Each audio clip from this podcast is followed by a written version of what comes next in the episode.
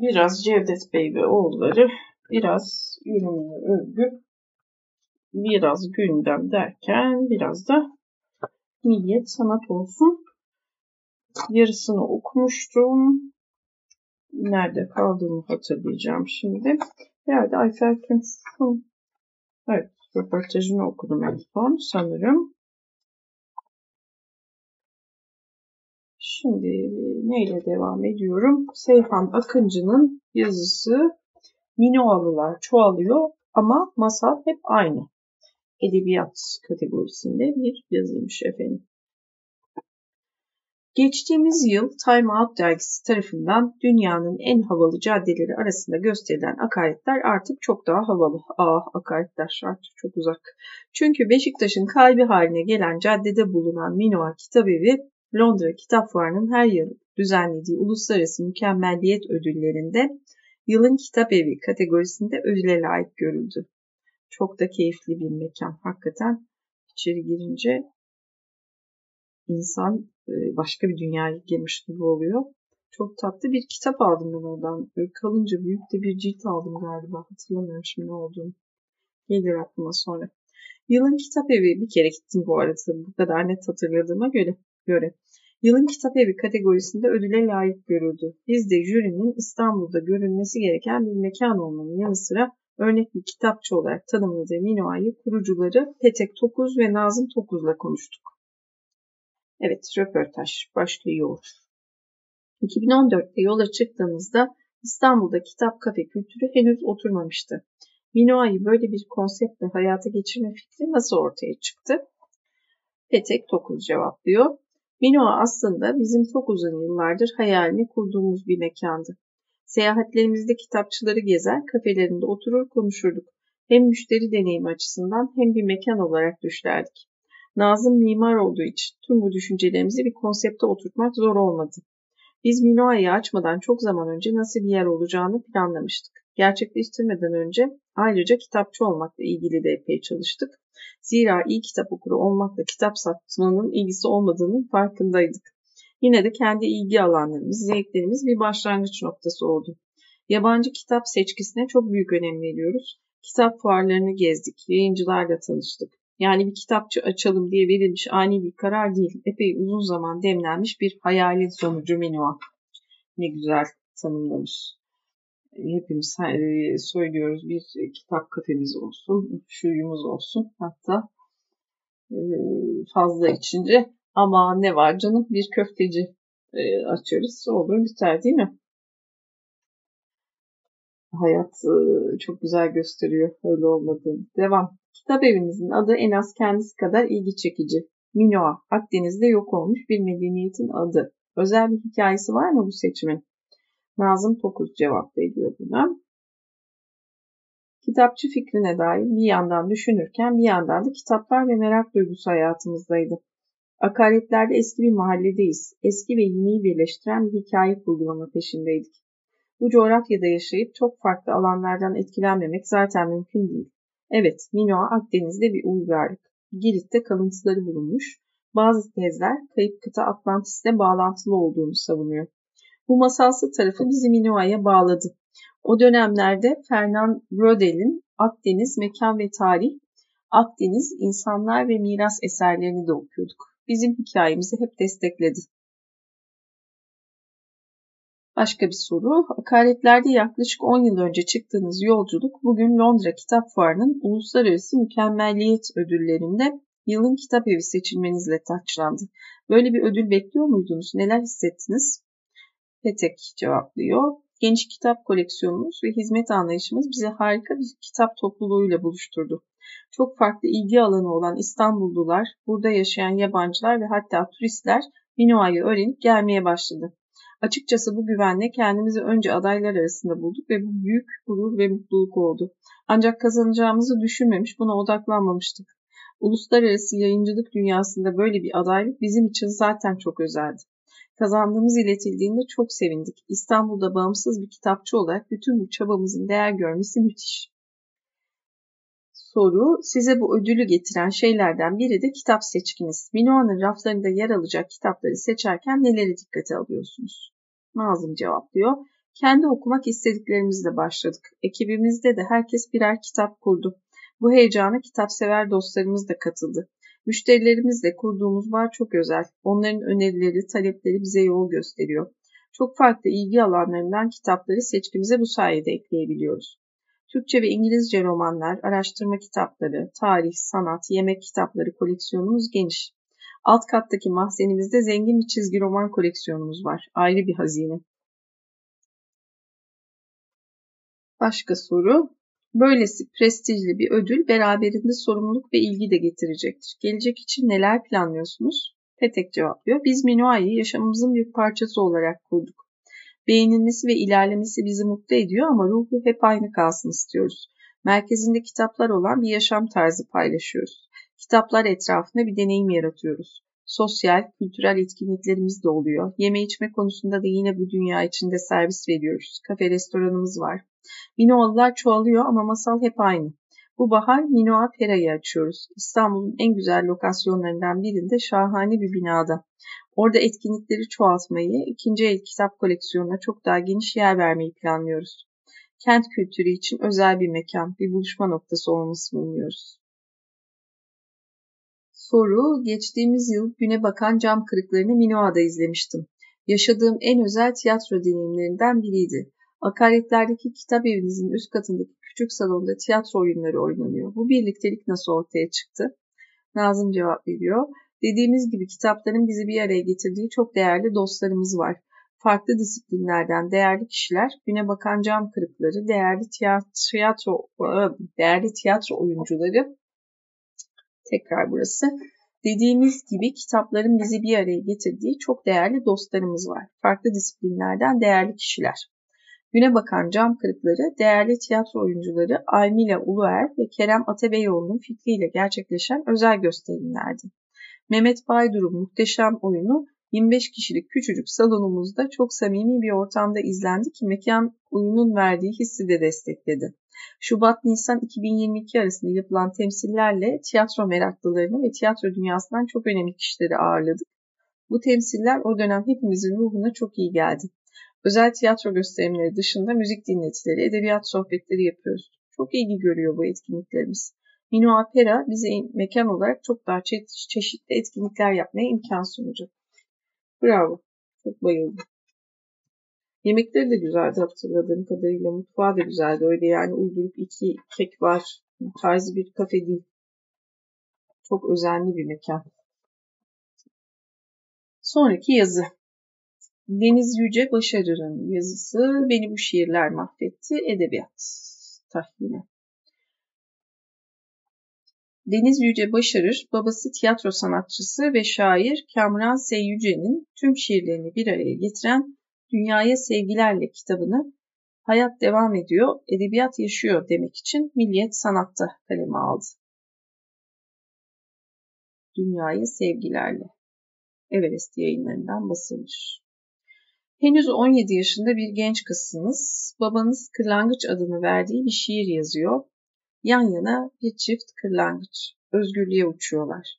Hayatın son demlerine geldiği hissini taşıyor kırlangıçlardan biri. Göçünce kim anar diyor. Birkaç önemsiz dize, birkaç oyun tozlu perdeler arkasında. Çok şey yapmadığını düşünüyor hayatta. Yazdığı şiirleri, oynadığı oyunları, binbir emekle çıkardığı dergileri, kitapları, arkadaşlarıyla el ele verip kurdukları o tiyatroyu falan neredeyse yok sayıyor. Ama bir umudu var geleceğe dair. Bu iki kırlangıç gibiyiz, ölümlü ve naif. Bir insan onurunu, bir özgürlüğü, bir de sevmesini öğrettik yavrumuza. Çelimsiz kanatlarını aldırmadan doğru bildiği yönde uçmasını. Hepsi o kadar. Bu şiiri yazdıktan üç yıl sonra da hayatın tüm anlamsızlığını o küçük kırlangıç yavrusunun sırtına yükleyip ya da çelimsiz kanatlarına mı demeliyiz, çekip gidiyor dünya üstünden. Beklenmedik bir şekilde, beklenmedik bir şekilde talihsiz bir kaza yüzünden. Şiir yazıldığında 17 yaşında olan kız 20 yaşında artık üniversiteye yeni bağlı, başlamış. Kulağında özgürlük, sevmek, çelimsiz kanatlar sözcükleri dolu dolu çınlıyor. Doğru bildiği yönde uçmanın hayattaki tek hedefi olduğunu düşünüyor. Babası demiş çünkü. Karşısına alıp bak kızım hayat diye başlayan bir konuşma yapmamış belki ama şiir kendisinden ne beklendiğini anlatmıyor mu yeterince açık bir şekilde? Kim olması gerektiği belli değil mi işte? O reklamlardaki özgür kız yoktu daha. Kırlangıç yavrusu vardı. Elinde gitarı falan da yoktu kızın. Sadece çelimsiz kanatları vardı. Şiire etmiş önce sonra da tiyatroya başladı. Sondan başladım ama aslında doğduğum günden beri babamın şiirleri vardı hayatımızda. Babama şair demezdik, o da demezdi. Çünkü aslen oyuncuydu o. Ya da şöyle demeli, medarı maişet motoru tiyatroyla dönüyordu. Ama sık sık ilham gelir, notlar alırdı. Şiirleri birikirdi bir yerlerde. Eski şiirlerini okurdu zaman zaman. Hatta Gölgeyi ben de ezberlemiştim daha küçücükken. Birlikte okurduk ezberden. Bir dize o, bir dize ben. Ben de teşvik edilirdim yazmaya. Özenirdim onun ilham perilerine, boyuma posuma göre periler uydururdum ben de. Benimkiler küçüktü, kıvırcık saçlı kız çocuklarıydı. Şiir geldi diye atlayıp yataklarına yazdırırdım ona. Bir şiir defterim bile vardı. Kelebekler kışın uçmaz başyapıtımdır bana sorarsanız. Şiir bu kadar. Başyapıt meselesi de espri elbette. İlk şiiri 1948 yılında Kaynak dergisinde yayınlanmış. Şiirlerini Kamran S. Yüce olarak imzalıyor babam. Oyuncu olarak tanıyanlar için yok o S hiç ortada. Sıtkı'nın S'si. Henüz 15 yaşındayken kaybettiği babasının adı Sıtkı. Tarihi en eskiye dayanan şiirlerinden biri de rahmetli pedere mektup. Ne olur baba yine eskisi gibi halimizi sorsana diye bitiyor. Babasızlık genç yaşta üç kız kardeşi ve annesinin sorumluluğunu üstlenmek erken olgunlaştırmış onu. Ama bu sorumluluk duygusu tutkularının peşinden gitmesine de engel olmamış. Şiire meyletmiş önce, sonra da tiyatroya. Hukuk fakültesini terk edip küçük sahnede almış soluğu. Bir yandan şiirlerini yazmış, bir yandan Muhsin Ertuğrul'un yönetiminde ve hocalığında tiyatroyu öğrenmiş, oyuncu olmuş. Kimliği kendine ait şair başlık. Başar Başarır'ın yani pek sevdiğim hayat arkadaşımın emeğinin ürünü olan babamın kitaplarda yer alanlar dışında dergilerde dosyalarda kalmış tüm şiirlerini de bulup çıkardı ve bir araya getirdi. Everest yayınları tarafından yayımlanan Dünyaya Sevgilerle'nin ön sözünde Hilmi Yavuz, babamın garip akımının hükmünü sürdürdüğü yıllarda yazmaya başlamasına rağmen bu gruba dahil olmadığını, ikinci yeni döneminde de bağımsız kalmayı tercih ettiğini yazıyor. Zaman zaman her iki akımın da sesini taşıyan şiirler yazmasına rağmen kimliğini kendine ait olmakla belirleyen bir şair olduğunu vurguluyor ve şöyle diyor. Poetik olarak ne o ne öteki olmak. Hilmi Hoca'ya babamın şiirlerini yeniden yayınlama konusunda bizi yıllardır cesaretlendirdiği, hatta yönlendirdiği için teşekkür etmek isterim yeri gelmişken. Onun manevi desteği olmasa gölgede kalmış şiirler gün yüzüne çıkamazdı. Göçünce kim anar diyen o şaire ölümünden 37 yıl sonra ağzımızı doldura doldura biz diye bağıramazdık. Edebiyat derisinin kıyısında oturan herhangi bir şiir severe ulaştıysa o akıntıya kapılıp giden şişedeki unutulmuş dizelerden biri bu hayatın sürüp gittiğinin, yazılan tek bir satırın bile kaybolmayacağının, kanatlarımızı çırpmayı sürdürdüğümüzün kanıtı değil mi? Sırf bu yüzden bile geçmişteki değerlere sahip çıkmamız gerekmez mi? Hayat devam ediyor. Edebiyat yaşıyor demek için. Hayat devam ediyor, edebiyat yaşıyor demek için. Babam hayat dolu bir insandı başlık. Yine filmi sona saracağım şimdi izninizle. Babam hayat dolu bir insandı. Coşkulu, sevecen, üretken. Ölümle ilgili bir korkusu yoktu. Ama şimdi Dünyaya Sevgilerle'nin son sayfalarına baktığımda dizelerinde başka bir gölgenin dolaştığını görüyorum. Ölümün gölgesi. Biz mutlu aile tablomuzun son yıllarını yaşarken sinsice çöreklenmiş babamın yüreğine. Oradaymış. O şiirleri yazdığını, yüksek sesle okuduğunu hatırlıyorum. Bir reklam şirketinin antetli kağıdındaki el yazısı dün gibi gözümün önünde. Ama öyle güveniyor Güveniyordum ki hayata, sözcükler gerçek anlamlarına, gölge asıl kimliğine ulaşmıyordu zihnimde. Bugün görüyorum onu. Bütün şiirleri tarih sırasıyla okuduğumda tıpkı onun son dizelerinde olduğu gibi mimozalar cümbüşünde şair, oyuncu ya da işte sıradan bir adamın kimliği hayatı çıkıyor karşıma ve henüz gerçekleşmemiş ölüm bile orada. Karımla Kızım adında bir şiir var yine kitabın sonlarında. Konuştuk, anlaşamadık. Aldırmayın, gülün diyorum. Ben ölünce onlar susuyor diye başlıyor. Konuştuk, anlaşamadık. Aldırmayın, gülün diyorum ben ölünce. Onlar susuyor diye başlıyor. Konuştuk mu hatırlamıyorum ama anlaşamadığımız kesin. Gülemedik biz o öldüğünde ama şiirin devamında yazdıkları bir bir gerçekleşti. Biz onu sokağın en haylazı Sina'da gördük. Kim geçerse sokaktan onda gördük. Kıpkırmızı karanfilde gördük ama galiba en çok da dokunmadan koku vermeyen alçak gönüllü fesleğende gördük. Ve ben dünyaya sevgilerleyi sade bir okul, okur olarak okuduğumda Kamran Sey Yüce'yi gördüm. Babamdan öte gördüm. Ve alçak gönüllü bir şairin, bir oyuncunun dizelerinden yansıyan hayat hikayesini birileri daha öğrenecek. O dizelerle birileri daha duygulanacak diye tarifsiz bir sevinç duydum. Nokta. Çok güzel bir yazı. Şiirlerini okumak istedim. Şimdi bir küçük ara. Evet, bir aradan sonra, büyükçe bir aradan sonra Milliyet Sanat okumaya devam. Bu podcast hayatla kurduğum ilişkinin yansıması yazısı var. Sayhan, Seyhan Akıncı yazarı da. Hayatı görsel kodlarla anlamaya yatkın biri olduğunu söyleyen oyuncu Aykut Sezgi Mengi, pandemide keşfettiği podcast evrenini hazırladığı Konuş Onunla podcast, podcast serisiyle dahil oldu. Aykut Sezgi Mengi bir takım meselelerin gündelik yaşamdaki karşılıklarını bazen ciddiyetle, bazen de durumun içindeki anlamsızlıklara gülerek ele aldığı Konuş Onunla'yla artık podcast, podcast dünyasının bir parçası. Birçoğumuz gibi onun da podcast'te kulak kabartması pandemi sürecine rastlıyor. İyi bir dinleyiciden podcaster'a evrilmesini konuş onunla deyip Aykut Sezgi Mengi ile konuştuk. Soru.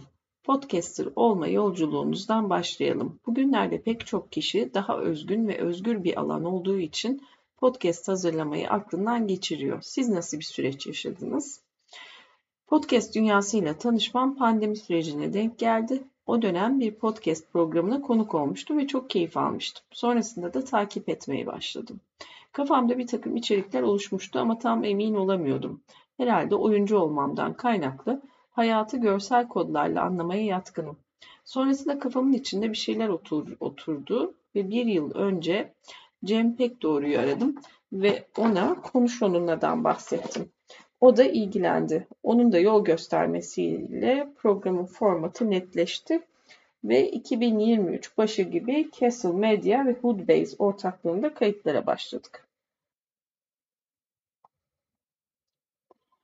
Demek böyle çeşitli ortaklıklarla yapılıyormuş bu işler. Konuş Onunla podcast serisinin ilk bölümünde sansürü konu ediyorsunuz. Soruyor bu arada yeni soru. Agatha Christie romanlarından uygunsuz ifadelerin çıkarılması henüz gündeme düşmemişti. Konuğunuz da bir edebiyatçı olan Hakan Bıçakçı'ydı. Bir seriye sansürle başlamak bunun üzerine bir hayli düşündüğünüzü de gösteriyor. Neden böyle bir başlangıç yapmayı seçtiniz? Cevap, hatta o bölümü kaydettiğimiz zaman Yavuz İkinci'nin Rüyası Bölünenler romanı için toplatılma kararı alınmamıştı. Ya da Kızılcık Şerbeti dizisine bu rütük yaptırımları uygulanmamıştı. Bu röportaj yayınlanana kadar kim bilir neler olacak. Bir sohbet serisine sansür konusuyla başlamak başlı başına bir şey söylüyor zaten. Motivasyonum herhangi bir konuya dair akademik bilgi vermek değil, bu zaten haddim de değil. Amacım bir deneyimi paylaşmak ve onun üzerinden dinleyiciye ortaklık kurması için alan açmak. Sansür konusu hem bir oyuncu olarak hem bir izleyici, okuyucu olarak hem de, hem de gündemi takip eden bir insan olarak rahatsızlık duyduğum bir mevzu. Hakan Bıçakçı da çok sevdiğim bir yazar, çok sevdiğim bir insan. Hem romanında sansürü konu edinmesi hem de bir yazar olarak sansür mekanizmasının farkında olması sebebiyle karşılıklı dertleştiğimiz bir sohbet oldu. Soru, ardından gelen bölümlerde de kadın mücadelesi ve toplumsal travmayı konuşuyorsunuz konuklarınızla. Bu izlek konusunda bize fikir vermeli mi? Ciddi meseleler üzerine sohbet etmeyi sevenler için diyebilir miyiz? Cevap, ciddi meseleler deyince insanlara ürkütücü gelebiliyor. Aslında şöyle desek daha doğru olur sanki. Bir takım meselelerin gündelik yaşamdaki karşılıklarını konuşuyoruz. Bunları her zaman konuğumla ciddi ciddi konuşarak değil, bazen de durumun içindeki anlamsızlıkları gülerek ele alıyoruz. Hayatla kurduğum ilişkinin bir yansıması gibi oluyor bu program benim için. İçinde yaşadığımız zamanla başka bir yerden ilişkilenmek isteyenler için diyebilirim. Soru. Konuş onunlanın tanıtımında kafa yorduğum, merak ettiğim konuları konuşacağım diyorsunuz. Neleri merak edersiniz? Güncel konuları mı yoksa daha niş, daha gözde, daha göz ardı edilen şeyleri mi? Cevap kendi güncelim demek isterim ama içinde yaşadığımız dönemde bir insanın kişisel gündemi kolektif olandan ayrı düşünülemiyor. Sosyal medyayı iyi takip eden bir insanım. Benim haber alma alanım içinde yaşadığımız dönemi anlamak adına çok önemli. Konuş hazırlarken de asıl amacım içinden geçtiğimiz dönemi doğru tanımlamak adına bir takım doneler oluşturmaktı zaten. Bunu kendim için de istiyorum. 10 yıl sonra dönüp dinlediğimizde bu dönem nasıl bir bakış açısına sahipmişiz diye yeniden düşünmek için belge niteliği de var bunun. Soru, bir oyuncu olarak sesli dünyanın özellikle pandemiyle başlayan hakimiyetini nasıl yorumluyorsunuz? Dinlemeyi bu kadar sevmeye başlamamız beraberinde anlamayı da getirir mi?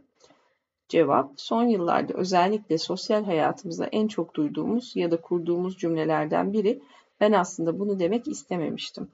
Bunun temelinde çok ciddi iletişim problemleri yatıyor. Birbirini dinlememek çok büyük bir sıkıntı.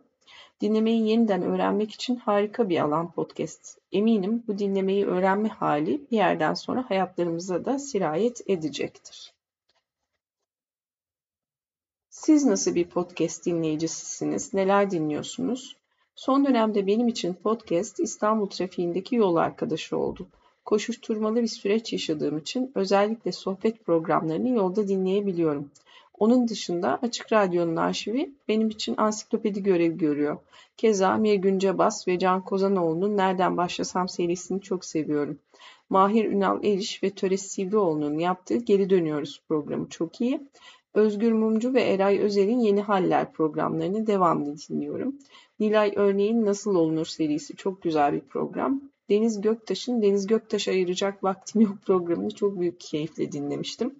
Keşke yeni bölümler kaydetse. Son dönemde ise Orkun Yeşim'in 6 Şubat depremine dair tanıklıkları içeren Dört Kulak Deprem serisini dinliyorum. Çok sarsıcı, çok etkileyici bir iş. Bunlara dikkat diye bir bölüm koymuşlar yazıya. Birkaç podcast programı var. Biri uzun hikaye. Muzaffer Çorlu hazırladığı podcast serisi Uzun Hikaye'de konuklarıyla opera ve beyin ilişkisinden düşünce ve hayal kurmaya, Beethoven'ın sağırlığının bestelerine etkisinden müziğin geleceğine uzanıyor. Keyifli görünüyormuş. Diğer bir podcast, köşedeki kitapçı Adnan Bostancıoğlu çıkan kitaplardan seçtiklerini haber veriyor. Konusunu, yazarını, yazarın diğer kitaplarını anlatıyor. Bazen de eski kitapların yeni baskılarını haber veriyor. Unutulmaması gereken kitapları hatırlatıyor. Şahaneymiş köşedeki kitapçıda. Üçüncü podcast programı da Durumlarmış adı. Yalın Alpay ve Gürman Timurhan hazırladıkları haftalık podcast serisi Durumlar'da düşünmenin de neşeli olabileceğini hatırlatıyor. İkili çizgi romanların hayal gücümüzü nasıl kapsadığından uzaylılara uzanan sohbetler gerçekleştiriyormuş. Bu da böyle bir keyifli yazıydı. Bundan sonrası Bülent Emin Yarar. Röportaj galiba bu. Evet. Sözün büyüsünü hatırlatmak gerekiyor demiş Bülent Emin Yarar. Çok da karizmatik bir fotoğrafla. Alsu Maro'nun yazısı, röportajı daha doğrusu ayın söyleşisiymiş bu. Bülent Emin Yarar 25 yıl sonra yeniden Sirano olarak sahnelerde. Zamanında oyunu göremeyen kızı yaşındakiler o samimiyeti, o duyguyu hiç hissetsin, Edmond Rostan'dan nemalansın istiyor. Bülent Emin Yarar oynadığı her oyuna damgasını vuran, adı onunla birlikte anılmaya devam eden bir oyuncu. 1999 yılında Cyrano de Bergerac oynadığını o yılları görmeye yetmeyenler de bilir mesela. İstanbul Devlet Tiyatrosu'nda 14 senedir yetkin dikincilerle beraber oynadığı profesyonele hala bilet bulunamıyor. Tek kişilik Hamlet'i de 8. yılını devirmiş durumda. Her ikisini de Yarar'ın uzun soluklu yol arkadaşlarından Işıl Kasapoğlu sahneye koydu. 1999'daki Cyrano gibi. 1999'daki Cyrano gibi. Bülent Emin Yarar'dan kendisine yıllardır sorulan soruya cevap nihayet geldi. Şimdi yeniden Cyrano olarak sahnelerde. Bu kez Ahmet Sami Özbudak rejisiyle Das Das prodüksiyonu olarak. Biz Cyrano provalarının en hızlandığı bir zamanda Hamlet'le turneye çıkmasına iki gün kala buluştuk Bülent Emin Yarar'la. Önünde tekst, arka sayfalarında kendi çizdiği kara kalem siranolar, içinde büyük bir heyecan. Demek bunca yıl sonra bu kadar hakim olduğu bir oyuna hazırlanırken bile aynı heyecanı taşıyabiliyormuş bir oyuncu ve demek ki oynadığı her oyunu kendisinin kılmasının sırrı buymuş zaten. Soru 25 yıl önce İstanbul Devlet Tiyatrosu'nda Sirano oynamıştınız ve size sürekli bir daha Cyrano olur mu diye soruluyor yıllardır. Evet, benim de sürekli aklımın bir köşesindeydi zaten. Fakat işte Cyrano'nun arkasından çayhane girdi devreye. O da yine muhteşem gidiyordu. Fakat AKM'nin yıkım kararının alınmasından sonra devam edemedik. Arkasından profesyonel başladı. O hala büyük bir coşkuyla devam ediyor. Onu bırakamıyoruz. O bizim artık en büyük aşklarımızdan biri oldu ekip olarak. 13 senedir devam ediyor değil mi? 13 bitti. 14'e girdik galiba. Hemen arkasından Hamlet çıktı. O da 8. yılını doldurdu. Öyle olunca hep bir yerlerden bakıyordu bana Edmond Rosan, Rostan. Fakat uzak bir bakıştı o. Mert'le, Mert Fırat çok daha önce konuşmuştuk bunu zaten. Abi sana tiyatronun kapısı açık demişti. Bu sene tamam sıkılmadım oynadığım oyunlardan. Gerçekten hepsi aynı coşkuyla devam ediyor. Fakat artık dedim bir harekete geçeyim. Bir sürü şey dolaştı kafamda. Sonra Mert'e geldim. O da tamam abi dedi. Ben de oynayayım. Ben de oynayayım. Hatta, ben de oynayayım hatta demiş Mert Fırat. Böylece Dastas'ta bir ekip oluşturduk. Biz bunu 99'da AKM'nin o büyük sahnesinde oynadığımızda çok heyecanlıydım gerçekten. Hala hatırımda o heyecan. Hem korku hem büyük bir heyecan ama kocaman bir ekipti o 60 kişiye yakındı. Şu andaki ekip sayımız 9 kişi. Heyecan yine var, korkularımız yine var, hep olacak. Onlarsız gidemiyor hayat. Ama başka bir şey çıkıyor ortaya bence. Başka bir şey derken metnimiz aynı. Aynı çevirimi. Yine Siyavuşgil'in o muhteşem çevirisi. Ufak tefek değişiklikler yaptık. Bizim o versiyonumuz 3,5 saat sürüyordu. Ama o oyuna defalarca gelen vardı. O dönemde zaman kavramı farklıydı galiba. Gerçi profesyonel de 2 saat aslında. Galiba içi dolu olunca seyirci de bırakmıyor hikayeyi. Cyrano'da biraz kısaltıldı. İki saate indi. Şu andaki hesabımız, kitabımız o. Sizin içinizde her karakterden parçalar vardır diyorsunuz. 25 yıl içerisinde sizdeki Cyrano değişmiş mi? Sanıyorum duygusu aynı bende. Seyircide de değişmeyen bir şey olduğunu düşünüyorum onun. Herhangi birisi bu hikayeyi dinlese ben ne duyuyorsam o da onu duyacaktır diye düşünüyorum. Zaten bütün metinlere yaklaşımım öyle oluyor. Eğer metin benim olursa, ben onunla aşk yaşamaya başlarsam, sonra onu birileriyle paylaşma ihtiyacı duyuyorum. Yani şimdi ben bir şeyi sevdim, aşığım, bu cümleleri birine söylemek istiyorum. O ilk önce yönetmenim oluyor, diğer arkadaşlarım oluyor. Metin bizim olduğunda artık hazırlanmış oluyor. O yüzden çok büyük bir değişiklik yok. Ama tabii AKM'deki o büyük görkemli sahnede derinlik kullanılıyordu alabildiğine. Şimdi daha çıplaz ama bu sanki beraberinde başka bir samimiyet de getirecekmiş gibi bir hisse kapılıyorum. Peki karakterle özel bir bağınız var mı? Metnin güzel cümlelerinin dışında. Valla öyle bir bağ kurmadım diye düşünüyorum. Zaten hepsi biziz yani. Seyirci de ben buyum dediği zaman ortaya çıkmış oluyor her şey. Ama şu vardı. Lisede benim resim dersim çok iyiydi. Sonra çok yakışıklı bir çocuk geldi Konya'dan. Ali'ydi ismi. Adam bir resim yapıyor inanılmaz. Benim de o zaman bir kız arkadaşım var ama işte platonik dönemler. O anlamda Cyrano'ya da yakın. Çocuk bir portre yapıyor inanılmaz. Ben bir anda resme küser gibi oldum onunkini görünce. Bir süre sonra geldi, geldi Ali. Dedi ki ya Bülent ben ne yapabilirim? Birisinden hoşlanıyorum. Senin kız arkadaşın var. Ne yapmamı önerirsin? Uzun boylu, yakışıklı, sütun gibi bir adam. Dedim ki sen ona portrelerini yapsana. Gerçekten yaptı ve sonra bir sürü kız arkadaşı oldu. Cyrano ile belki çok alakası yok ama 1999'da oynadığımız zaman kafamdan geçmişti. Böyle bir şey var hayatta. Bu herkesin başına gelebilecek bir şey bence. Ayrıca metinde de söylediği gibi demek ki kadınlar dış görünüşe o kadar da bakmıyor. Evet, evet çirkinlik ve güzellikle ilgili bambaşka bir şey söylüyor zaten. Sadece onunla kalmıyor. Gerçekten edebiyat tarihinin en önemli eserlerinden biri. Tabii bir de şu var. 99'da kızım yeni dünyaya gelmişti. O göremedi. Sadece şapkasını takıp bir resmini çekmiştik. Şimdi kızım yaşında olan tüm arkadaşlarım tekrar o samimiyeti, o duyguyu hissetsin. Edmond Rostan'ın bir par Edmond Rostan'dan bir parça nemalansın istiyorum. Belki çok eski gelecek ama ben öyle olduğunu düşünmüyorum hala. Soru, Cyrano ilk kez Işıl Kasapoğlu'nun araması ve Cyrano'yu oynuyorsun demesiyle girmiş hayatınıza. Bilmiyorum öncesinde aklınızda olan bir metin miydi? Hiç değildi. Işıl'la biz Diyarbakır'da tanıştık. Orada bir sürü oyun çalışıyorduk. Hiç sahneden inmiyorduk. Yoğun çalışmak zorundayız ve azız. 20 kişiyiz. 93'te Işıl geldi. Macbeth yaptı bizimle. Çok heyecan vericiydi. İlk önce biz Diyarbakır'da nasıl Macbeth dedik. Ne acayip değil mi? İnsanın aklına ilk bu geliyor. Diyarbakır'da nasıl Shakespeare? Halbuki bildiğim kadarıyla şahane bir dönemmiş. Tabii sonra Işıl orada bir sürü Shakespeare oyununa devam etti ve Işıl'ı Diyarbakır çok iyi tanırdı. Esnafından Evet sayfa diyorum. Esnafından öğrencilerine kadar Dicle Kitap Evi'nde Shakespeare'in oyunları satılmaya başladı. Ben Diyarbakır Devlet Tiyatrosu'nda 5 yıl kaldım. Çok keyifli sezonlardı gerçekten. Bütün oradaki 90'lı yıllardaki durumlara rağmen. İstanbul'a dönünce bir boşlukta hissettim kendimi. Tiyatro T vardı. Arkadaşlarım açmıştı. Hakan Pişkin ve Devrim Nas. Orada Atol Fügar'ın adasını yönettim. Sonra bana yine bir oyunla geldiler. Getto diye. Paramız yok dedim. Işıl ışıklarını yapar bunun. Geldi gerçekten. Işıklarını yaptı sağ olsun. Oyunu da seyretti tabii.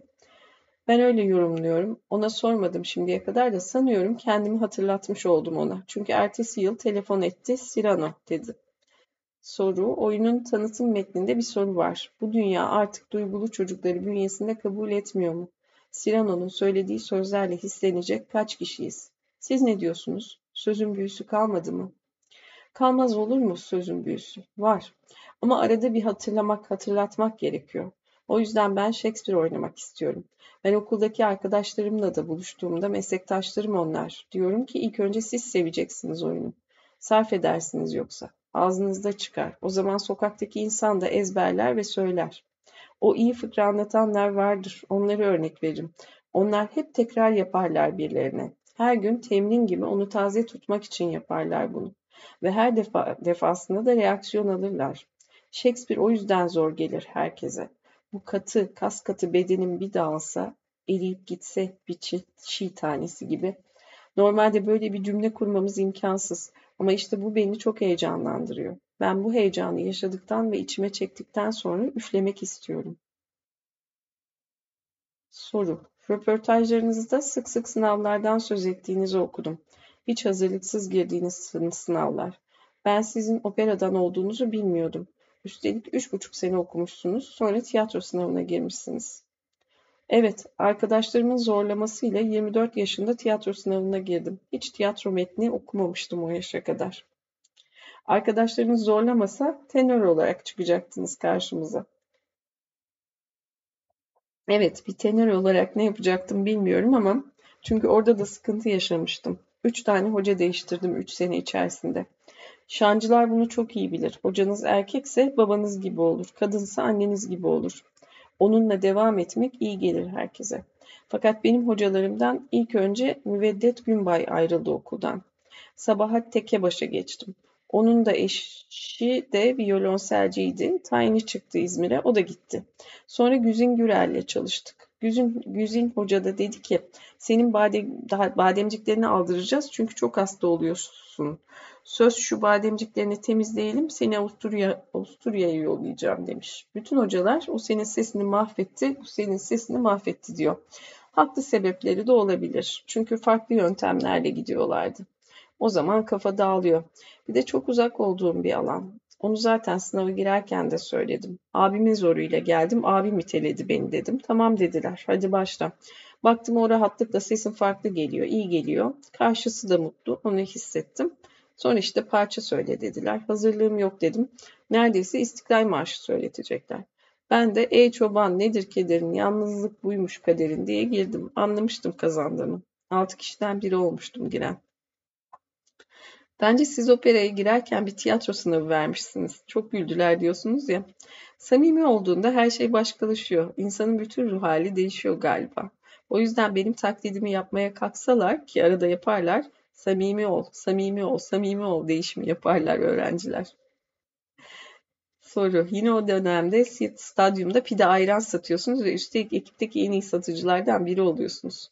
Bunu da tesadüfen öğrendim. Bir figüranlık çıktı devlet tiyatrosunda. Bir gittim Melih Kibar müziklerini yapıyor. Aysun Aslan koreografisini yapıyor. İstanbul Efendisi. Bir yandan da işte pide ayran işindeyim. Torpille girdiğim tek iştir orası. Yüzde onla çalışıyordum. Kira paramı çıkartıyordum. Bir güven duygusu gelmişti. Uyanınız ya ikisini birden götüreceğim. Provalar başladı ve ben Tiyatroyu çok sevdim bir anda. Fakat tabii maçlar olduğu için hafta sonu kaytarıyorum. Yönetmen yardımcısı geldi dedi sen ne yapıyorsun oğlum? Dedim ben çalışıyorum böyle böyle. Olmaz dedi. Karar ver. Ya burası ya orası. Ben de kararı o zaman verdim. Bir yetkiliyle görüştüm. Bir yere gidemezsin. Sen benim en iyi elemanımla, elemanlarımdan birisin dedi. O duygu da iyi geldi. Ama hemen arkasından okulla ilgili dedim. Nerede okuyorsun ki dedi. Konservatuvardayım. İnanamadı. Belki de ilk defa duydu böyle bir okul. Ne yapıyorsun peki orada dedi. Opera okuyorum deyince tamam tamam git o zaman dedi. Soru. Çeşitli yollar sizi biraz dolambaçlı şekilde asıl yapmanız gereken işe getirmiş galiba. Sizde tiyatro diye bir aşk yok muydu öncesinde? Şöyle var, ben Ankara doğumluyum. Biliyorsunuz Ankara'nın seyircisi güzeldir. Çok oyun seyrederler. Devlet tiyatrosundaki oyunları annem babam da çok severdi. Babam da çok matrak bir adamdı aslında. Çok benzediğimi şimdi anlıyorum. Eskiden aman benzemeyeyim, babam olmayayım duygusu içindeydim ama gerçekten o da çok yetenekli bir adamdı. Ama maden mühendisiydi. Çok istemedi oyuncu olmamı. Hani kendisi gibi olayım istedi. Keman çalar ucundan kıyısından, mandolin, akordeon çalar. Ankara'dan gelmemin de iyi olduğunu düşünüyorum. İlk önce çok acı çektim İstanbul'da. O adaptasyon süreci bir hayli yıprattı beni ama sonrası güzel. Soru. Tiyatro okurken nasıl bir gelecek hayal ediyordunuz? Okulu bitireceğim ve Diyarbakır'a gideceğim. O yaşta bir insan için cazip bir plan mıydı? Yok. O da yine kendiliğinden şekillendi. O zaman bölgeler yeni açılmıştı. Trabzon ve Diyarbakır. Sınav açılacak. Ben de gireyim mi, girmeyeyim mi? Bir ikircikli gidiyorum. Bir arkadaşım bir sene gidersin, baktın olmuyor. Zaten staj senesi bırakır gelirsin ne var deyince gittim. Fakat yine de bir isteksizlik vardı. Hatta o yüzden tek kişilik bir şey çalıştım. Edgar Allan Poe'nun olağan dışı öykülerinden bir tanesini kendimce oyunlaştırdım. İğrenç bir hikayeydi. Onu böyle pasta tarifi verir gibi jüriye anlattım. Çok etkilendiler. Sonuna kadar hikayeyi dinlemek istediler. Ben de anlattım sonuna kadar. Sonra Diyarbakır çıktı şansımıza. İyi ki de çıkmış. Yani bu kendiliğinden olan her şey iyi ki olmuş. Soru. Sirano'yu tekrar yapmanız söz konusu olduğunda Işıl Kasapoğlu ile çalışmayı düşünmediniz mi? Düşündüğüm oldu. Hatta geçen sene belki yapacaktık. O da festivale yap artık Sirano'yu. Bensiz yap dedi. Sana da iyi gelir. Başka bir şey olur. Ama festivale yetiştireceğim bir durum yoktu. Sonra işte böyle gelişti. Ben şimdiye kadar illa bu olacak, bunu istiyorum demedim. Hep klasik sorular vardır. Oynamak istediğiniz roller. Bilmiyorum. Kafamda bir sürü şey var ama bunlar insan hayatına sığacak gibi değil. O kadar çok eser var ki sevilecek, aşık olunacak. Hangisi kısmetse diyorum. Soru. Yönetmen olarak Ahmet Sami Özbudak'la çalışmak kısmet oldu anladığım kadarıyla. Evet, evet tabii genç bir yönetmenle çalışmak da başka bir şey. Böyle deneyimlerim var tiyatro dışında, sinemada daha çok. Bana iyi geliyor gençlerle çalışmak. Diye son cevaptı bu. Bu arada arada da birkaç soru vardı. Onları da okuyacağım. Çok samimi bir adam, müthiş bir adam. Soru. Yönetmenin prova başladığında benim kafamda her şey net demesinden hoşlanmadığınızı söylemişsiniz. Yönetmenin size bir alan açmasını, prova sırasında yolda bir şeylerin oluşmasını seviyorsunuz sanırım. Cyrano'da nasıl oldu ya da olmakta? Yine o şekilde olmakta. Çünkü yönetmen hep yanlış anlaşılan bir şeydir. Işıl'ın çok güzel bir lafı var. Yönetmen eşlik eder, ben eşlikçiyim der. Bu kadar basit. Ama aynı zamanda zor. Basit olan her şey zaten aynı zamanda zor gelir. Ama bunu çok iyi beceriyordu Işıl. Müdahalesi çok az ama seninle birlikte yürüyor. Hamlet'te çalışıyoruz. Ben Ophelia'yı oynuyorum ve çok keyif alıyorum. Aradan diyor ki bir de eline iğneyle iplik alsana. Yetmiyor mu sana yani? İğne ipliği nereden çıkardın diyorum ama aklıma giriyor. Ertesi gün evde iğne iplik provaya öyle geliyorum ve artık o sahne onsuz olamaz. Gerçekten katmerleniyor o zaman. Derinleşiyor, zenginleşiyor. Böyle gidiyor hayat. Böyle gitmesi için de elimden geleni yapıyorum. Mesela bir filmi çekerken yönetmene sen tamam her şey kafanda oturt ama benim ruhum içinde yer bırak dedim. Sen tamam her şey kafanda oturt ama benim ruhum içinde yer bırak dedim. Soru. Sinemada bunu daha da az yapıyor yönetmenler galiba. Tiyatro oyuncunun alanı, sinema yönetmenin gibi bir inanış vardır ya. Öyle ama ben bu anlamda şanslıyım. Reha Erdem de öyle bir insan. Çok da tatlıdır. Onunla hiç bozulmayan bir ilişkimiz var. Enerjisi mükemmel. Onunla da bir film daha yaptık yazın başında. Neandria adı. Kuzey Ege'de bizim o taraflarda geçiyor. Orada da komşuyuz Reha ile. Bakalım nasıl olacak. Ben Reha ile tanıştığımda kaç para kaçı çekiyordu. Taner Birsel'le Bennu Yıldırımlar başrollerdeydi. Bennu Reha'yı anlatıyor, anlatıyor. Bennu Reha'yı anlatıyordu, anlatıyor. Ben de bir tanışayım ya, küçük bir rol yok mu dedim. Şaka söyledim. Bennu gitmiş söylemiş. Hadi seni çağırıyor dedi, gittim. Bak burada bir sürü rol var, bir tanesini seç dedi. Sen seç, ben seçmeyeyim dedim ve Taner'in yan komşusu her şeyi bilen bir adam vardı. Onu oynadım. Çok sevdik birbirimizi. Arkasından hemen korkuyorum anne çıktı. Bir de Reha'nın birbirine benzer gibi durmuyor filmleri. Çok renkli.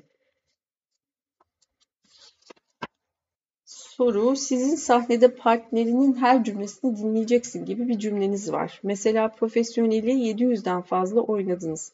700 gece aynı şekilde dinleyebiliyor mu insan? Şöyle oluyor hatta dinleyince nerede gözün doluysa aynı yerlerde doluyor. O zaten canlı tutan benim için oyunu. İlk oyun gibi aynı yerlerde aynı şeyler oluyor. Zaman zaman azalıyor, buharlaşıyor ama çok az. Çünkü dinlemek çok önemli bir şey. Hayatta da. Şu anda biz birbirimizi dinliyoruz. Bazen aynı anda konuşuyoruz hatta. Aynı anda konuşurken bile dinleyebiliyoruz. Çünkü içindeyiz hikayenin. Dinlermiş gibi yaptığımızda zaten hiçbir şey olmuyor. Ne hayatta ne sahnede demiş güzel adam. Bu güzel adam Cyrano'da oynuyor. Das Das'ta şimdi yöneten Ahmet Sami Özbudak'mış. Müzik Harun Tekin'miş. Canım başka bir güzel adam. Ee, oynayanlar Bülent Emin Yarar, Caner Erdem, Ece Çeşmioğlu Ölmez, Elif Mandon, Erol Babaoğlu, Ertuğrul Gümrükçüoğlu, Fatih Elçin, Mert Fırat da oynuyor. Ömer Faruk Tezgah. Evet bir bakayım bakayım Das Das programına ne zamanmış başlamış mı? Evet sonraki ve evet Işıl Kasap olduğundan başka bir bağlantı daha. Direkt aklıma Serkan Keskin'i de görünce Işıl Kasapoğlu geliyor. Bu Işıl Kasapoğlu da nasıl bir mahlukat, nasıl güzel bir mahlukat. O da bir ekol, kocaman bir ekol. Evet. Ece Saruhan'ın yazısı sahne sanatları kategorisi bu da. Ahmet Hamdi Tanpınar'ın Saatleri Ayarlama Enstitüsü romanı sinema ve tiyatroyu birleştiren hibrit bir yapı ve tek kişilik performansla sahnede. Saatler Kolektif'ten Serdar Biliş, Ahmet Sesi Gürgil, Gamze Kuş ve Serkan Keskin meraktan doğan bir oluşumun çatısı altında denemezsek bilemeyiz deliliğiyle yol aldık diyorlar. Ya bu gerçekten çok büyük bir deney. Evet. Ahmet Sesi Gürgil, Cem Yılmazer, Gamze Kuş, İllüzyonist, Orion, Pürtelaş, Serkan Keskin, Tulu Tırpan, Türkan, Türkan Özilhan Tacir ve 484 Urban Garden'dan oluşan Saatler Kolektif, cesaretlerini, hayal güçlerini, maddi imkanlarını ve yaratıcılıklarını birleştirerek Ahmet Hamdi Tanpınar'ın başyapıtı Saatleri Ayarlama Enstitüsü'nü hibrit bir yapıyla seyirciyle buluşturdu. Romanın doğu ve batı, eski ve yeni, geleneksel ve modern kutupları arasında salınan ve bugünü de kucaklayan sözü, tiyatro ve sinemayı birleştirerek sahneye taşıdı. Mazi ile şimdiyi dans ettirirken seyirciyi de kendi dans adımlarının akışıyla yüzleştiren oyunun uyarlaması ve rejisi Serdar Biliş'in imzasını taşıyor.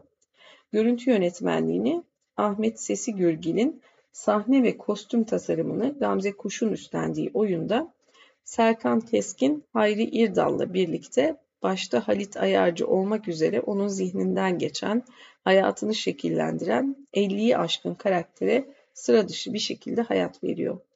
Biz burada hepimiz atlı karıncadayız diyen Saatleri Ayarlama Enstitüsü zamanın karikatürü. Ve oyun o atlı karıncanın üstünde saatlerini dış seslere değil, kendi iç seslerine göre, göre ayarlayabilmeyi başaran, cesaretle mümkünleri kovalayan, bu sayede zamana farklı bir renk katan bir ekibin ürünü.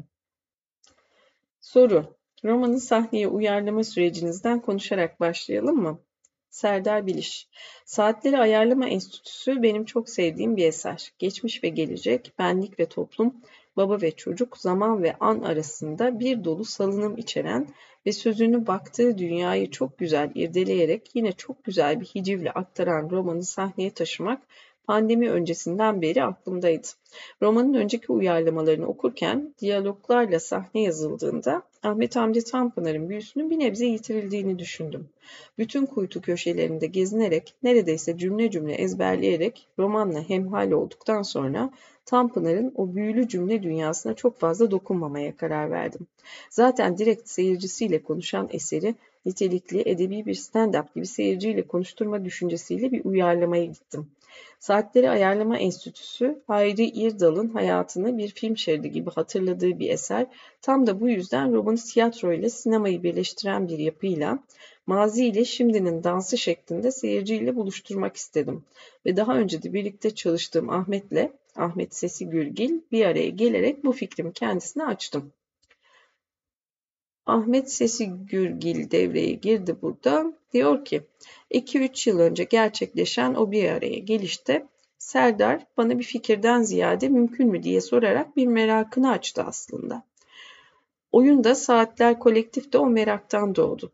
İlk andan itibaren sinema ile tiyatro tam anlamıyla birbirine karışsın, birbirlerinin üzerinde yaşasın istedik ve bunu mümkün kılmak için böyle yaparsak nasıl olur acaba diye tekrar tekrar sormaktan korkmadan, çekinmeden denedik.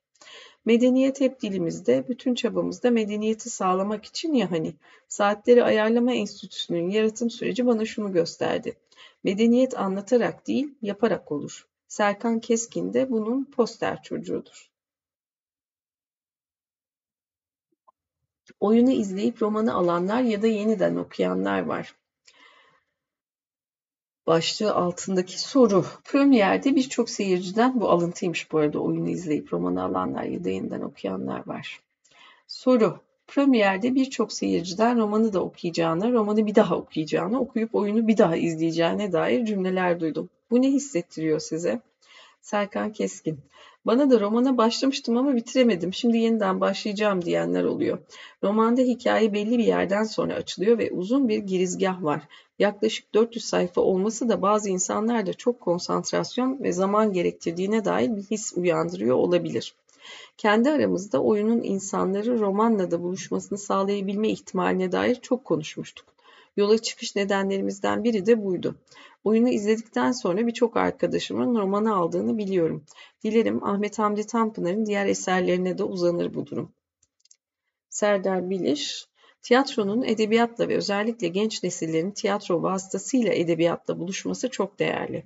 Gündelik dille tiyatro yapmaya alıştık ve bu kötü bir şey değil ama bu oyunda seyirciyi Ahmet Hamdi Tanpınar'ın edebi diliyle üzerine odaklanmak gereken insanı çok derin boşluklara düşüren uzun uzun cümleleriyle buluşturuyor olmak da bizim için çok kıymetli. Bu derinliğe ihtiyacımız olduğunu, hepimize iyi geleceğini düşünüyorum. İzlediğimiz şeyin içinde genelde karşılaştığımız gibi biraz sinema, biraz tiyatro yok. İkisi gerçekten bütünleşmiş halde. Serkan Keskin filmin içinden sahneye, sahneden filmin içine, dünden bugüne her yerde. Bu iyi ki var deli işi yapıya dair neler söylemek istersiniz? Ahmet, sahneleri tiyatro ve sinemayı birleştirerek kurduk ve Kemerburgaz'daki Orion Film Stüdyolarında akıl durduran bir destek ve özveriyle 12 günde yani pek çok bağımsız filmin tamamlandığı sürede bir film çektik. Bütün karakterleri Serkan canlandırdı. Sahnede bulunan her karakter için tekrar çekim yapıldı. Serkan etrafındaki görünmeyen oyuncularla tekrar tekrar oynadı. İşin tiyatro oyunu kısmı da bu çekimlerin üzerine kurgulandı. Çalışıp çalışmayacağını bilmediğimiz, merakla kendimizi ateşe attığımız bu yaratım süreci bitmiş değil, hala üzerine konuşuyoruz. Seyirciden gelen geri dönüşlerle şekillendirmeyi sürdürüyoruz. Bir yandan da bu kadar belirsizlik içinde sinema bu kadar kontrol varken tiyatro yapılır mı şüpheciliğinin ortasında oluşmuş bir kolektif olmanın tadını çıkarıyoruz.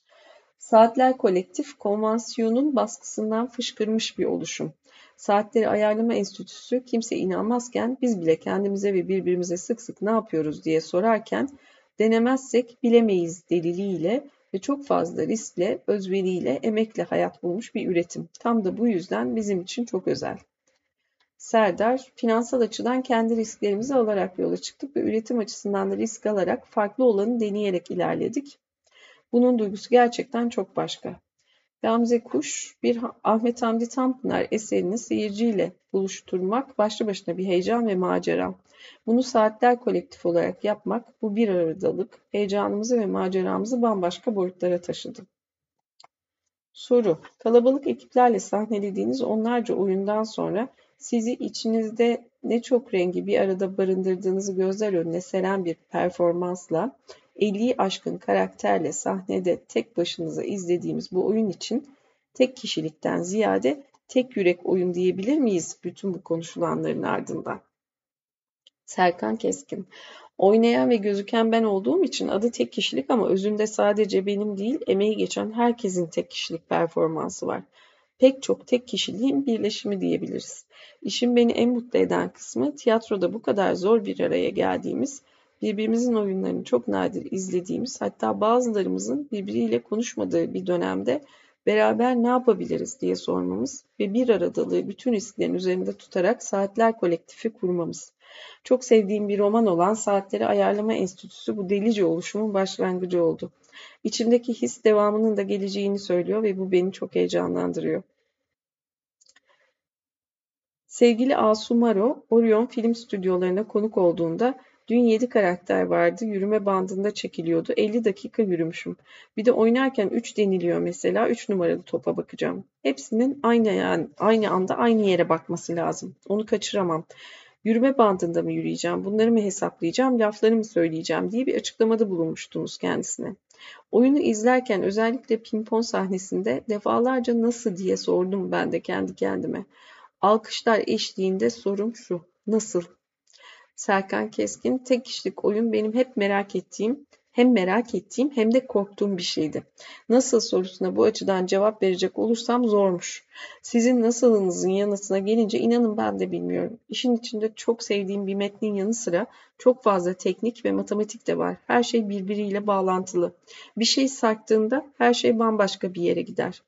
Metnin içinde kaybolup sadece etrafımı dinlemeye çalışsam da Premier'den birkaç gün öncesine kadar içimde hep ne olacak endişesi vardı. Sonra çıkabilecek hatalar yerine verdiğimiz emeğe odaklanma kararı aldım. Gerçekten çok çalıştık. Sonunun nereye varacağını bilmeden elimizden gelenin en iyisini yaparak denedik. Premier'de ne oldu nasıl oldu bilmiyorum ve bu söyleşiyi kafamda oynarken Halit Ayarcı'ya haksızlık edip etmediğim düşüncesiyle gerçekleştiriyorum. Aklım sürekli oyundaki her birini oynamaktan büyük keyif aldığım, daha da derinlerine inmek istediğim karakterlerle meşgul. Oyun çıktı ama ben daha yeni başlıyorum gibi bir hissim var. Ahmet, başta da söylediğim gibi biz aslında yola cevap bulmak için değil, soru sormak için çıktık. Ne zaman Serkan metne dönüştü, ana dönüştü, o zaman kendi meraklarımızın cevaplarını bulduk.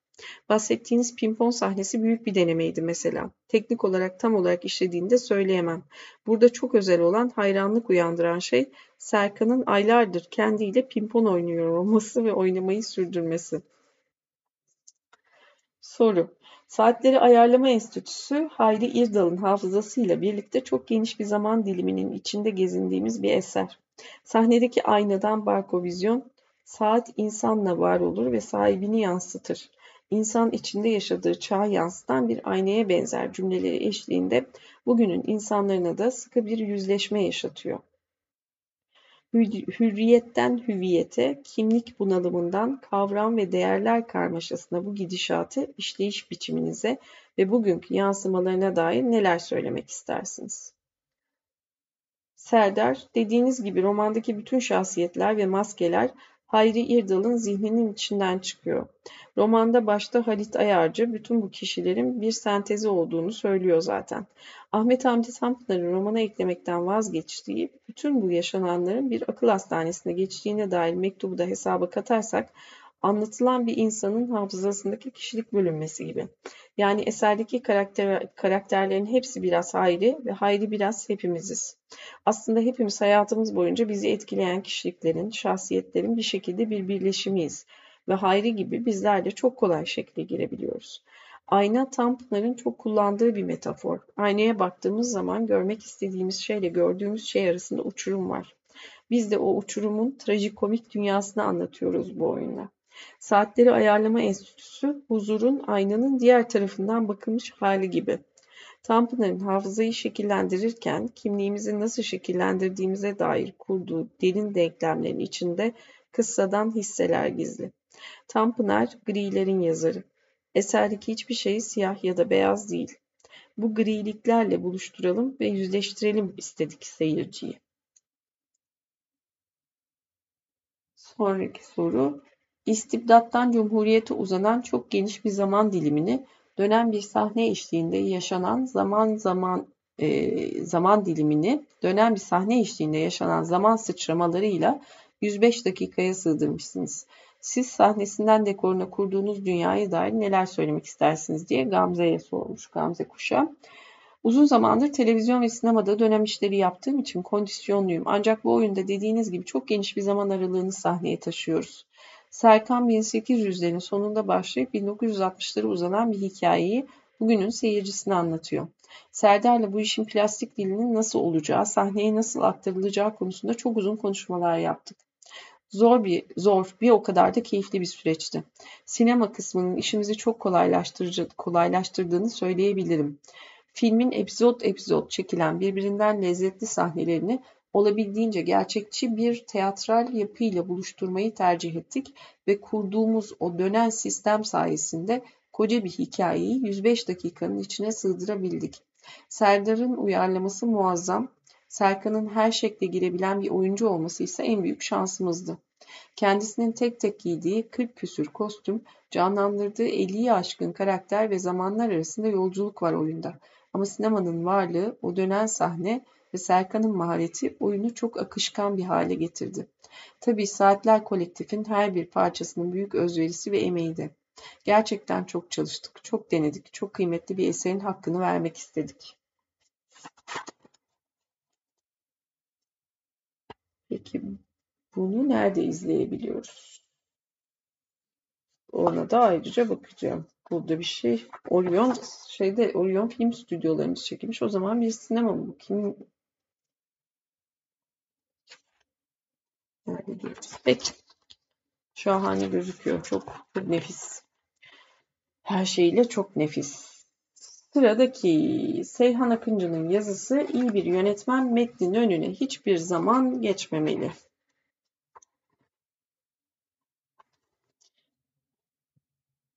Bu da sahne sanatlarıyla ilgiliymiş efendim.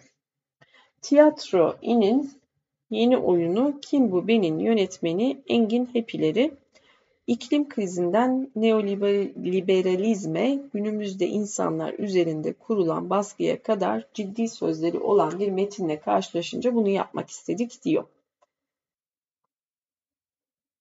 Sahnelenmesi gerektiğini düşündükleri metinleri sahnelemek üzere yola çıkan Tiyatro İn ekibi 10. yılında Kim Bu Ben'le yolculuğuna devam ediyor. İklim krizinden neoliberalizme ciddi sözleri olan bir metin Kim Bu Ben. Üstelik bu sözleri oyuncaklı bir sahneleme ile aktarıyor. Oyunun yönetmeni ve dekor tasarımcısı Engin Hepileri yeni bir oyun arayışına girdiğimizde bütün yaz oyunlar okuduk. Fakat okurken anladık ki biz günümüzün derdini arıyoruz diye anlatıyor bu güncel metin tercihlerini. Biz de Stüdyo In'de bir araya geldiğimiz hepileriyle Tiyatro In'in 10 yıllık kilometresinden Kim Bu Ben'in müziklerini yapan Kenan Doğulu'ya uzanan bir sohbet gerçekleştirdik. Soru Kim Bu Ben saklambaç oynuyor seyirciyle. Bunu metnin yazarının adından başlayarak oyunu boyunca da sürdürüyor. Neden böyle bir metni tercih ettiniz? Öncelikle çok modern bir metin. 2022'nin başında yazılmış ve 2022 baharında da Londra'da dünya premierini yapmış. Çok yeni bir metin. Biz tiyatro inin tiyatro in ekibiyle anne oyunundan sonra yeni bir oyun arayışına girdiğimizde bütün yaz oyunlar okuduk. Fakat okurken anladık ki biz günümüzün derdini arıyoruz. Yaklaşık iki yıla yayılan bir Covid sürecinden çıktık ve bu süreç hepimizin üzerinde bir şey bıraktı. Bu yaşadıklarımızı görmezden gelme şansımız yok. Ciddi bir iklim krizi bizi bekliyor. Hali hazırda ülkemizde kuraklıkla ilgili sıkıntılar var. Bunlarla uğraştığımızı gördük ve seyirciye iletmek istediğimiz şeyin de bu olduğuna karar verdik. Ve yine modern metinlere yöneldik. Her zaman olduğu gibi. Biraz Covid'den, sosyal medyanın üstümüzdeki baskısından da bahsedebilsek dedik ve bu metni bulduk. Metin çok sürprizli. İklim krizinden neoliberalizme, günümüzde insanlar üzerinde kurulan baskıya kadar ciddi sözleri olan bir metinle karşılaşınca da bunu yapmak istedik. Yeter artık. Bir daha neoliberalizm yazmayalım. Devam. Zorluyor. Tiyatro İn'in bir önce seçtiği metin de güncel meseleler üzerineydi. Yakın dönemde yazılmış bir metindi. Kaseti biraz geriye sardığımızda akciğer de toplumsal sorunları odağına alıyor. Tiyatro İn'in izlediğini konuşsak bu vesileyle, Gittiğim her yerde bir şeyler izlemeye çalışan bir adamım ve bunca yıllık çalışmamın ardından gördüm ki bütün dünya aynı şeyi konuşuyor. Özüne insanı koyuyor ve bu özden sonra insanın yaşadığı sıkıntılar üzerinden bir ayna tutuyor. Bu anlamda tek derdim bu düzenin içerisinde insanın kendi varoluşunu yakalaması. Onun için de bu tür metinlere yöneliyorum. Herkese bir şey söylemesi benim için çok değerli. Nergis Öztürk, Öztürk'le bu yıl 7. senemizi doldurduğumuz Akciğer'de bu dünyaya bir çocuk getirebilir miyiz sorusuyla başlayan ve devam eden süreç anne ile birlikte aile olgusu üzerinden ailenin anneye yaptığı ya da toplumun anneye biçtiği ve maalesef annenin hayatını zorlaştıran ve çıkmaza sokan bir konu işledik.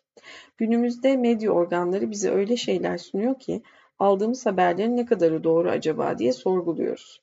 Gerçek bir tane ama doğru izafi. Bu bizim çıkış noktamız. Gerçeğe ulaşmak için hangi kanallardan gitmemiz gerekiyor? Nelere ulaşmamız gerekiyor ki gerçeğin ne olduğunu anlayabilelim. Bunları tartışıyoruz aslında. Kim bu? Ben de bunların üzerinde yoğunlaşıyor. Dünyadaki tüm insanlar adına söylüyorum. Sistem bizim üzerimizde çok ciddi bir baskı kurmaya başladı. Burada bir şey konuşuyorsak 5 dakika sonra onunla ilgili bir reklam alabiliyoruz. Demek ki biz dinleniyor, gözetleniyoruz. Bütün bunları dile, dinliyor ve gözetleniyorsak bunu yapanların bir amacı var. Dinleniyor ve gözetleniyorsak bunu yapanların bir amacı var. Bütün bunları dile getirmek için de tiyatro in olarak kim bu beni seçtik. Soru, katmanlı ve derdi olan bir metni sahneye taşımanın da zorlukları olmuştur. Reji üzerinde çok fazla düşünmüşsünüzdür. Bir yönetmen olarak size ne gibi açarlar verdi süreç? Çok şanslı bir adamım. Yanımda çok uzun zamandır çalıştığım çok değerli oyuncu arkadaşlarım var. Onlardan bir tanesi de Onur Ünsal. Onur bu oyunun çevirisini yaptı aynı zamanda. İki buçuk aylık masa başı çalışmasında her bir cümleyi, her bir kelimeyi tek tek çevirirken ne anlama geliyor, ne demek istiyor, ne anlatıyor ve biz, biz bunu anlatırken neyi hedefliyoruz şeklinde bir çeviri yaptık. Oyuncunun ağzına oturtmak önemli ama esasen metnin, yazarın söylemek istediği şeyin de ortaya çıkarılması ve ipuçlarının bulunup seyirciye doğru aktarılması gerekiyor rejiyi yaparken. Bunun için çok şanslıyım diyorum. Çünkü o iki buçuk aylık süreçte metni çok iyi etüt etme şansı buldum. Sahnelemeye geçtiğimizde de oyuncularımla ne konuşacağımı, onları nereye yönlendireceğimi, metnin bize ne demek istediğini ve bizim seyirciye ne demek istediğimizi çok net bir şekilde onlara aktarma şansım oldu. Ben şuna inanıyorum. İyi bir yönetmen eğer bir gün olabilirsem metnin önüne hiçbir zaman geçmemeli. Oyunda bol video var. O videoların anlatmak istediğimiz şeye katkısı yüksek. Kenan Doğulu gibi ülkemizin çok önemli bir müzisyeninin oyunun müziklerini yapmış olması çok özel bir durum. O eşleşme nasıl oldu?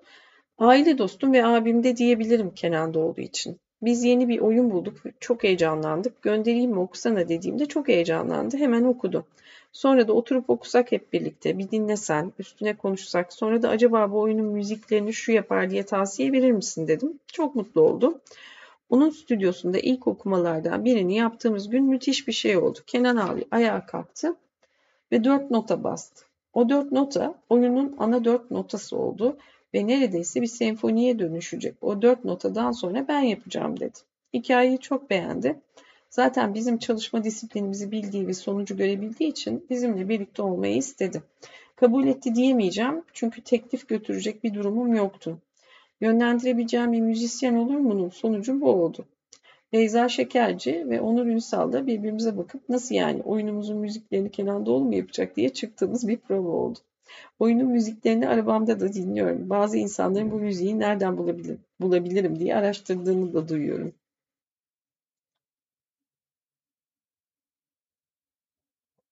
Soru. Doğru oyuncu seçiminden bahsettiniz. Beyza Şekerci'nin role uyumu ve başarısı dikkat çekici. Özellikle ikinci perdede karakterin yaşadığı devinimi aktarışı çok başarılı. Nasıl bir oyuncu yönetmen ilişkisi aranızdaki? İkimizde de bu işe başlamadan önce özel hayatımızda olan o müthiş birlikteliği, o destek halini acaba sahneye yansıtabilecek miyiz kaygısı vardı.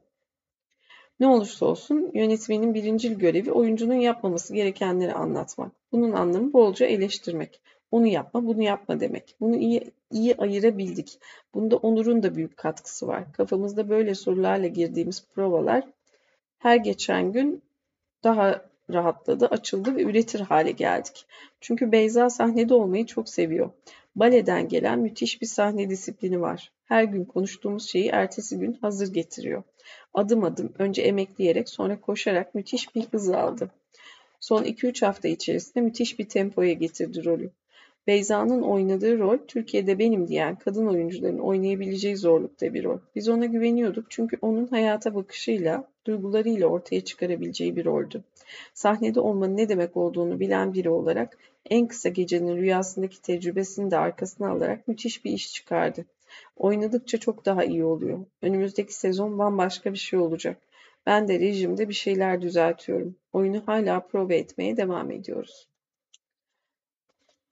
Tiyatro in 10 yaşında. Bu 10 yıla baktığınızda yaptığınız kilometreyi nasıl değerlendiriyorsunuz? Yola ilk çıktığımda internet sitesine de yazmıştım. Her sene iki oyun yapalım, çok tiyatro oyunu sergileyelim diye yola çıkmadık. Biz sevdiğimiz metinleri, sahnelenmesi gerektiğini düşündüğümüz metinleri sahnelemek üzere yola çıktık. Ne zaman o metinlerle karşılaşırsak o zaman üretmeye devam ediyoruz. Bu süreçte çok değerli oyunlar yaptık. Katil Joe, Joe, Oda ve Adam, Akciğer, 39 Basamak, Anne ve şimdi de Kim Bu Ben. Ben bu süreci kendim ve bütün çalışma arkadaşlarım için bir olgunlaşma çağı olarak görüyorum. Bundan sonrası için çok daha güzel, çok daha olumlu hayallerim var. Okumaya, çalışmaya, araştırmaya devam edeceğim. Önceliğim bu oluyor her zaman. Dünya edebiyatında yer etmiş çağdaş metinleri seyirciye ulaştırmakla ilgili bir yolculuğum oluyor. Bu yolculukta her geçen gün daha verimli ve nitelikli yapımlarla seyircinin karşısında olacağız diye ümit ediyorum. Stüdyo In henüz iki yaşında. Burasının nasıl bir yolculuğu olacak? Burası ikinci evimiz. Sabah buraya geliyoruz, hayat burada başlıyor. Kahvemizi içerken burada ne yaparız, nasıl yaparız diye konuşuyoruz. Öncelikli olarak bir sanat mekanı burası. Workshoplar, seminerler düzenlenen, genç konservatuvar öğrencilerine kapısını açıp boş zamanlarında çalışmalarını yapması için alan açan, çok değerli hocalarımızın içinde var olduğu, akşamları da yetişkin baleden oyunculuk atölyelerine, bizim de kendi mesleğimizle ilgili dertlerimizi tartışabileceğimiz bir alan. Tiyatro in ve stüdyo in'i aynı çatı altında barındırabilecek büyük bir mekan arıyorum. Hali hazırda sahnelenmekte olan üç oyunumuz var. Bunun dışında burada çok ciddi öğretmen, eğitmen ve katılımcı var. Her ikisini buluşturup sanat merkezi gibi bir yer açmayı hedefliyorum. Tiyatro Inn'in artık bir binası olması gerektiğini düşünüyorum. Londra'da Royal Court'a gittiğinizde sizi müthiş bir kafe karşılar. İnsanlar akşam oyuna daha erken gider. Orada vakit geçirir. Metinle ilgili çalışmasını yapar. Oyunu izler. Oyundan sonra çayını, kahvesini içerken de oyunu tartışır. Burası aslında düşünce ve birikimlerini paylaşma alanı olacak. Böyle bir şeyin hayalini kuruyorum. Demiş Engin Tepileri. Bu yazının sonu. Şimdi bundan sonra bir tane daha sahne sanatları röportaj mı o da? Bakayım. Evet, bu da bir röportaj.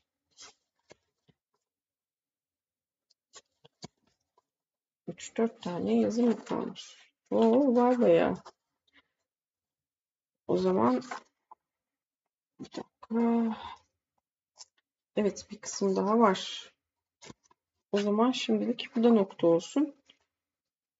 Saati geçmiş. Milliyet Sanat demek ki 3 3 3 seferde okunabiliyor anca böyle bütün yazıları sakin sakin.